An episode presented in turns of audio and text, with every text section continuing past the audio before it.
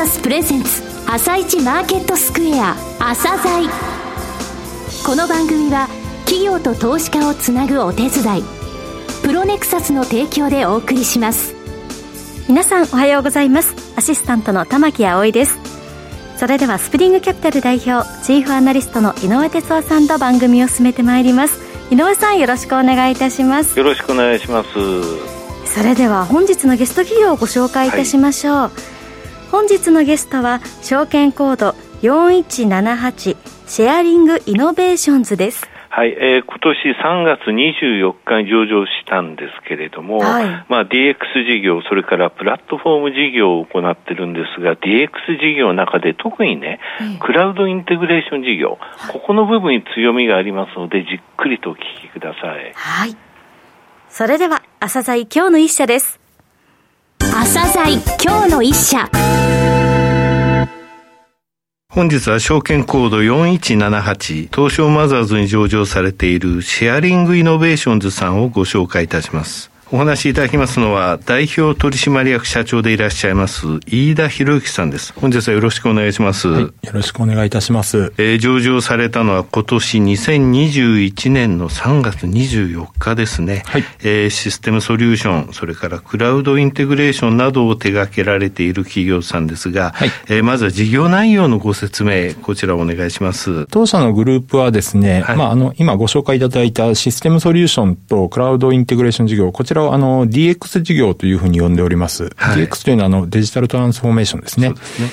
DX の事業と、それから iPhone アプリ、Android アプリで、まあ、占いのサービスをやっているプラットフォームの事業の2つを行っております。もうほぼ DX がメインの会社でございまして、うん、そのうち特にですね、えー、ここ1年ほどはクラウドインテグレーションと呼んでいる、うん、まあ、セールスフォースというクラウドサービスを中心とした DX のサービスが、えー、急伸しておるという形でございます。はい今お名前が出ましたけど、セールスフォース。はい。こちらの製品といいますか、はい、クラウドベースのものを使って、はい、顧客に、えー、提供されているということですか。はい。えー、セールスフォースですね。はい。えー、社長の方からどういう会社なのかっていうのをちょっとご説明いただけますか。はい。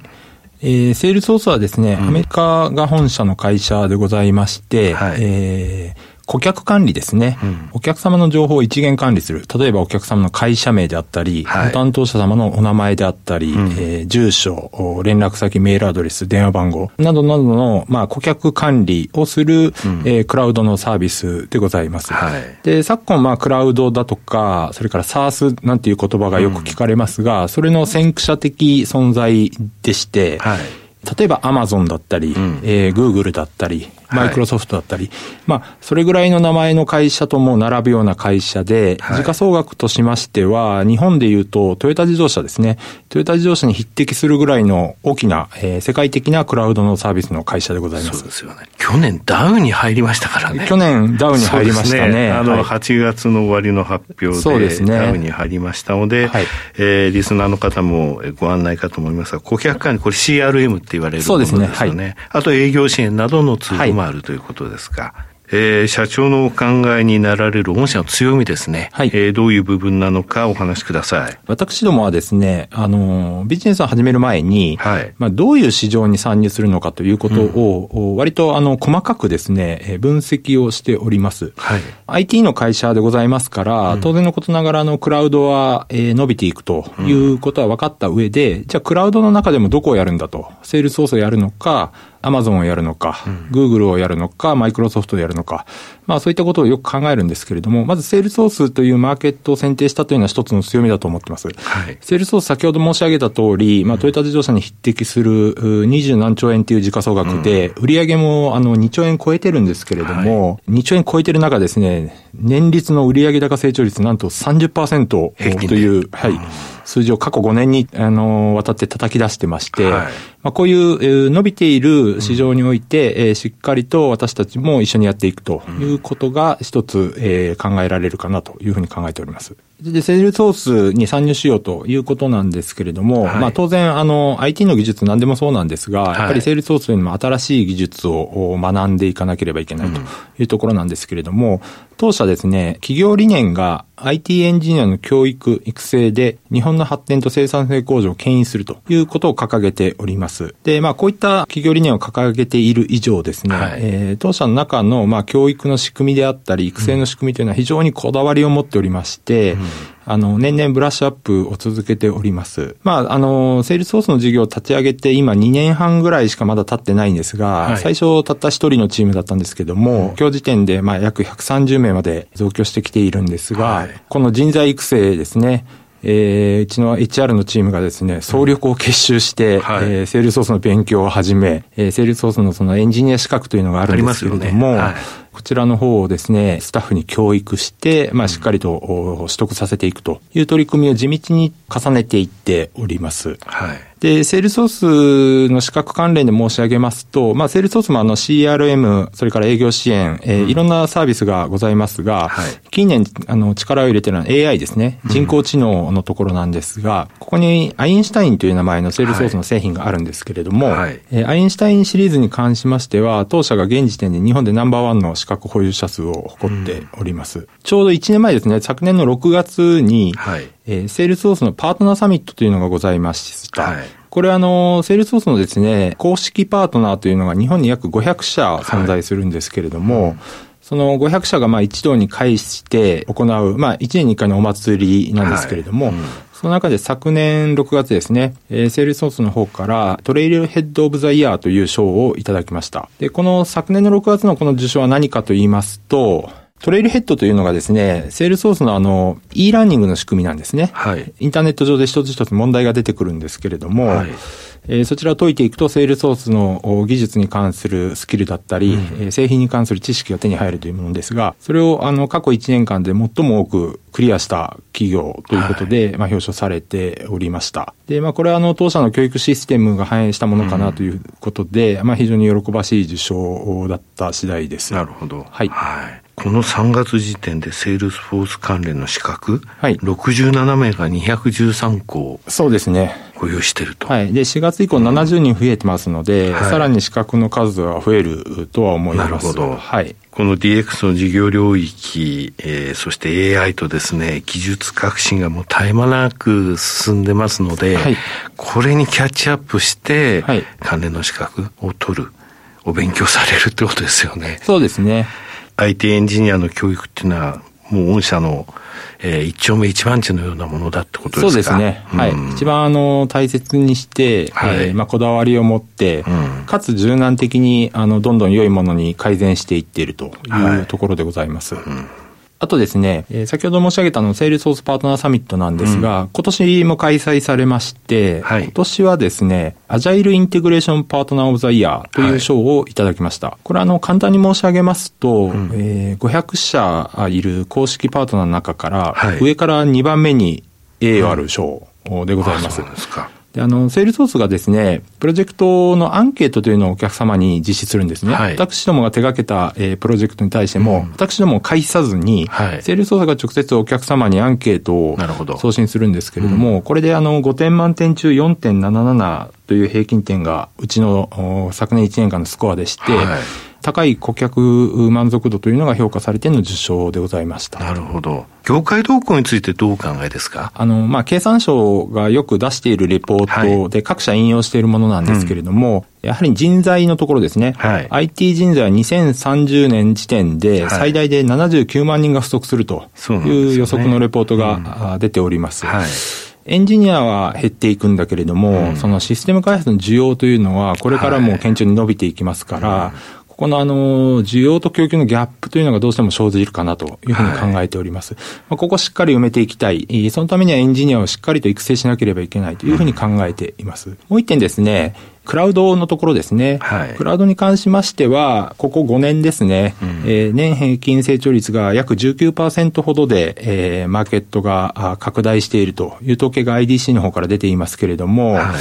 今後もですね、このまあ19%、20%ぐらいという推移で、え伸びていくというふうに思っています。今やっぱりクラウドにどんどん皆さん移してますし、クラウドがあの昔のいわゆるオンプレと呼ばれているような仕組みに逆戻りするっていうことは多分考えづらいので、今後もですね、クラウドのところはあのしっかりと伸びていくんじゃないかなというふうには考えております。ただそのクラウドの中でもセールスフォースは30%。そうですね。の伸びを示しているということは、あの、伸びの高い業界の中でさらに伸びの、えー、大きなもの、会社、それがセールスフォースだって考えてほしいわけですね。すねなるほど。じゃあ、このセールスフォースに、の製品に特化してるっていうのは、非常に明るい、えー、事業環境をさらに明るいものとしているぞというふうに考えてよろしいんでしょうか？私はまあそういうふうに、えー、捉えております。なるほど。さて、えー、業績の状況とかですね、また中長期的な戦略、こちらについてもお話しください。当社12月決算なんですけれども、はい、まず前期ですね、はい、2020年12月期の数字は、えー、売上高が前年比で38.8%増の、うん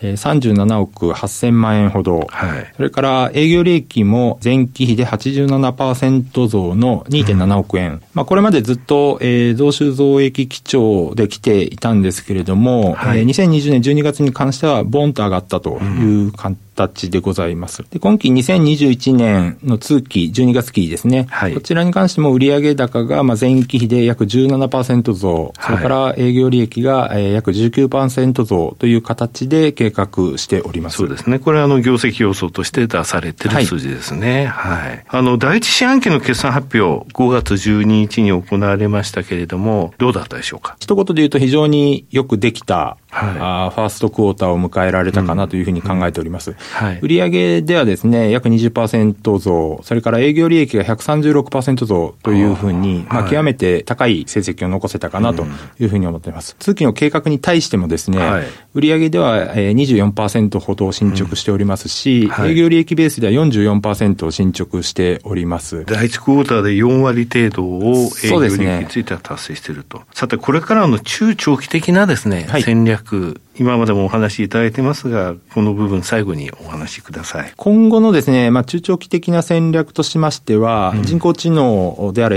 AI ですとか、はい、えー、ビジネスインテリジェンスである BI、まあ、この辺も絡めて、はい、トータルでですね、デジタルトランスフォーメーションを進めていきたいなというふうに考えております。うんはい、で当社ですね、デジタルトランスフォーメーションに関しましては、非常にシンプルな定義を持っておりまして、はい、お客様のデータをしっかりとマネジメントすること、うん、まあ、これがデジタルトランスフォーメーションの前提であるというふうに考えております。はい、でじゃあ、そのしっかりとマネジメントするってどういうことだという話なんですけれども、うん、4つあると思ってまして、一つがですね、データを取る、データを取得するということですね。はいうん、で、二つ目が取得したデータを貯める、データを蓄積する。うん、で、三つ目が蓄積したデータを解析する。はい、で、4つ目が解析したデータを可視化する、見える化する。うん、まあ、この4つを顧客企業に対して提供していこうということを考えています。で、従来のデータの取得と蓄積に関しましては、えー、セールソースを中心としました CRM であったり、はい、まあ、そういったあの既存のビジネスをどんどん拡大していきたいというふうに考えているのと同時に、うん、データというのはどんどん溜まってきますから、その溜まってきたデータを解析する。まあ、解析するところには AI 的なものが必要になってくるんですけれども、解析して、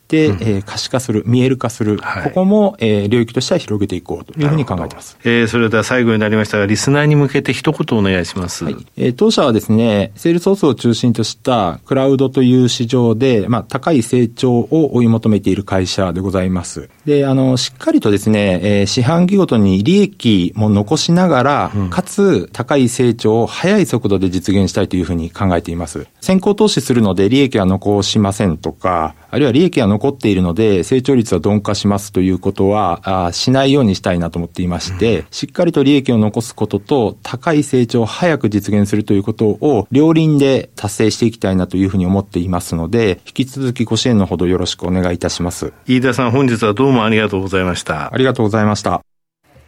今日の一社、シェアリングイノベーションズをご紹介いたしました。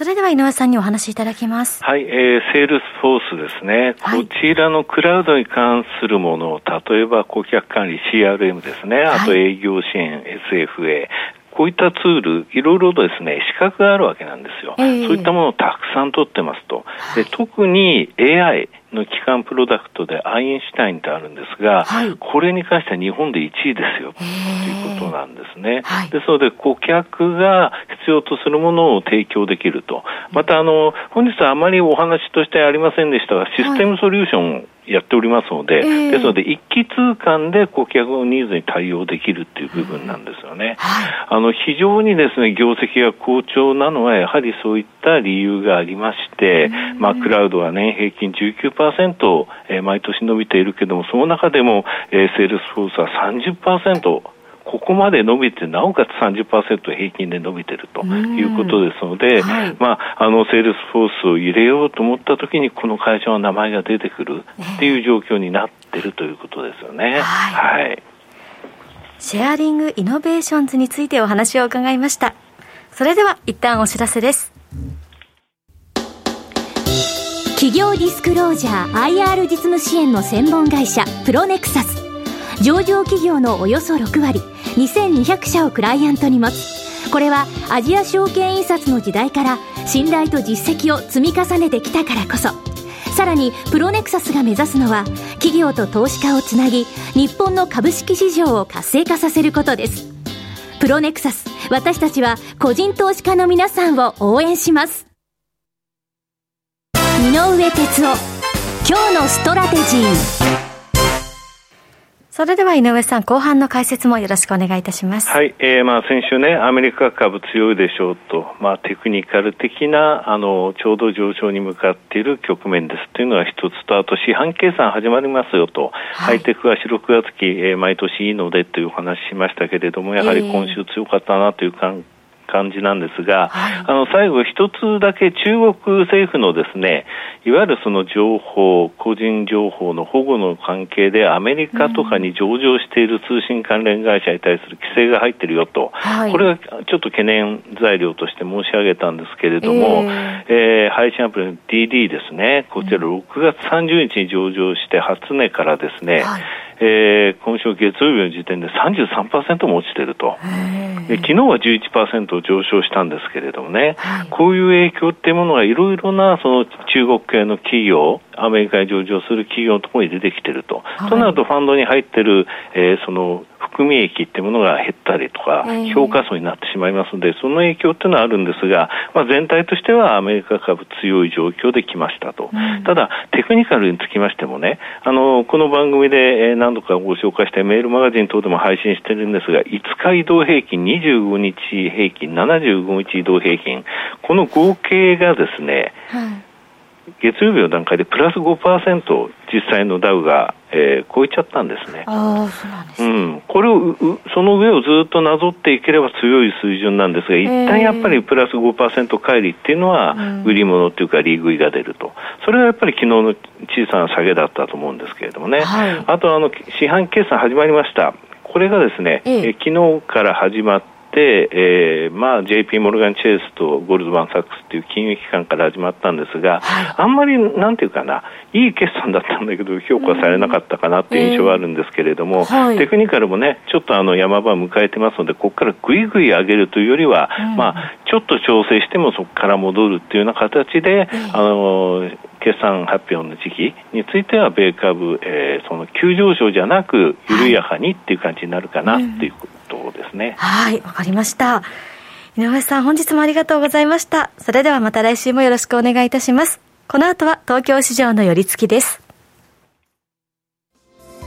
朝鮮この番組は企業と投資家をつなぐお手伝いプロネクサスの提供でお送りしました。